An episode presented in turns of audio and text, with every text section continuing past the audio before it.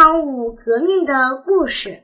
周武王姬发决定讨伐商纣，这是一场不能不打的战役。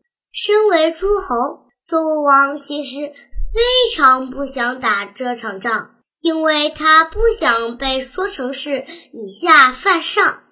但依照当时的局势，这场仗是非打不可了。因为他知道上天已经将天命交付给他，要是不打这场仗，他无法对老天有所交代。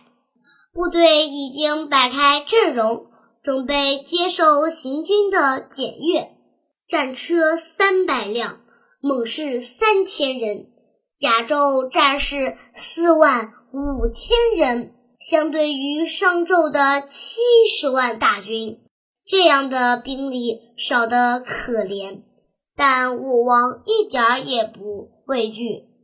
早先，武王已昭告其他诸侯，商朝的纣王犯了重罪，大家要一起合力讨伐。如今在蒙津这个地方，他再次向部队表示他的决心：不是我激发犯上作乱，而是商纣。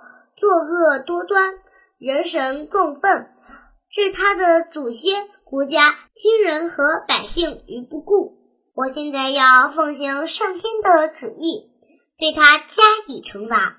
历史实在值得玩味，因为类似的话，六百年前的商汤也曾说过，而商汤正是纣的开国先祖。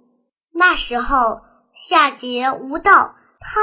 带着部队准备去讨伐，也曾像周武王这样无比郑重的心情，对他的部队宣誓：“我不是存心想反叛，这是因为夏桀有罪，我敬畏上天，所以得去讨伐。”如果商汤还在世，听到周武王对他的子孙后代说他曾说过的那些话。不知作何感想？也许他会对周武王说：“做你该做的吧。只要是无道的暴君，不管是谁的子孙，都该换掉。”夏朝曾经是一个快乐的王朝，禹和启都是很好的帝王。但传到第十七代的君主夏桀，整个王朝的风气就变了。夏桀生性残暴。对百姓苛刻，经常伤害百官，又非常宠爱他的妻妾莫喜，荒废政务，百姓无法忍受夏桀的残暴，将夏桀比拟为恶毒的太阳，说：“这个太阳什么时候下山，我们都宁愿跟你一起去死。”正是这样的话，让商汤决定发动革命，灭掉夏桀。因为他不忍心再见到百姓受苦了。商汤革命成功了，他放逐了夏桀，以商朝取代了大禹所建立的夏朝。商朝也曾经是个快乐的王朝，但是到了第三十一位君主纣王，却出现了严重的问题，让整个王朝蒙上了厚厚的阴影。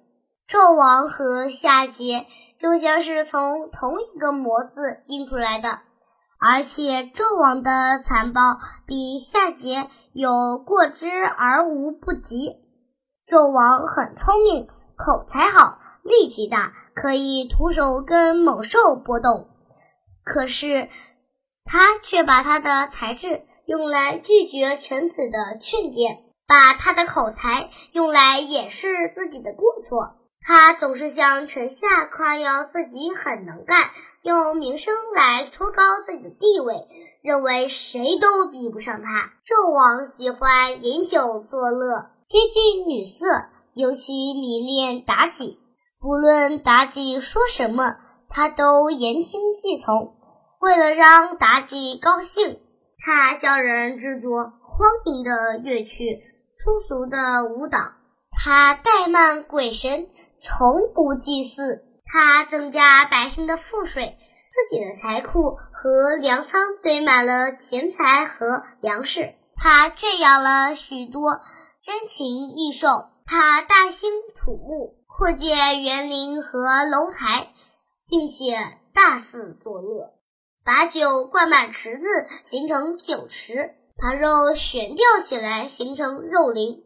他命令许多男男女女在宫里追逐嬉戏，整夜饮酒作乐到天明。这种情形让百姓心生怨恨，诸侯也有了反叛之心。为了威慑百姓和诸侯，纣王加重刑罚，设置了炮烙的处罚方式。所谓的炮烙。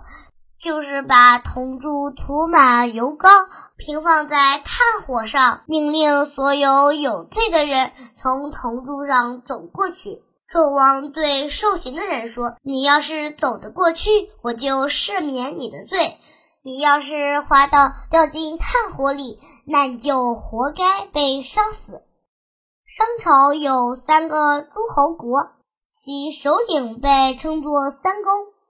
分别是九侯、鄂侯和周武王的父亲西伯昌。九侯有个漂亮的女儿，献给了纣王。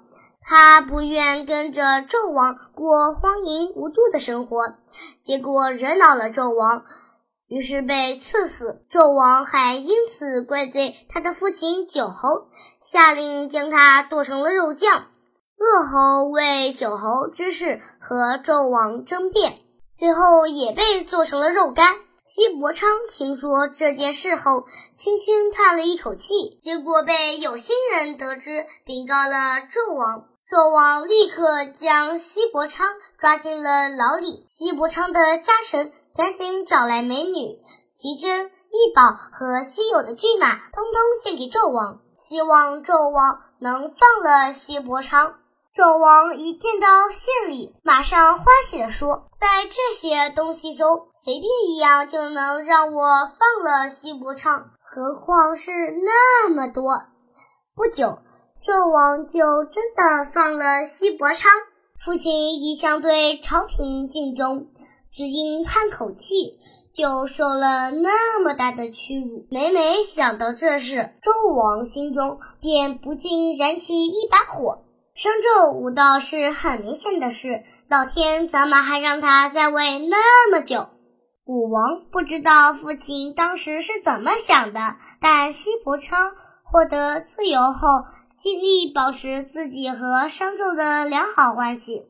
他出狱后，向商纣献上好一大块土地，表示顺从，并希望纣王。能废除炮烙之刑。纣王喜欢别人给他送礼，对他表示臣服，因此他不仅答应了西伯昌的请求，还赐予他弓箭和大斧，赋予了他拥有征伐诸侯的权利。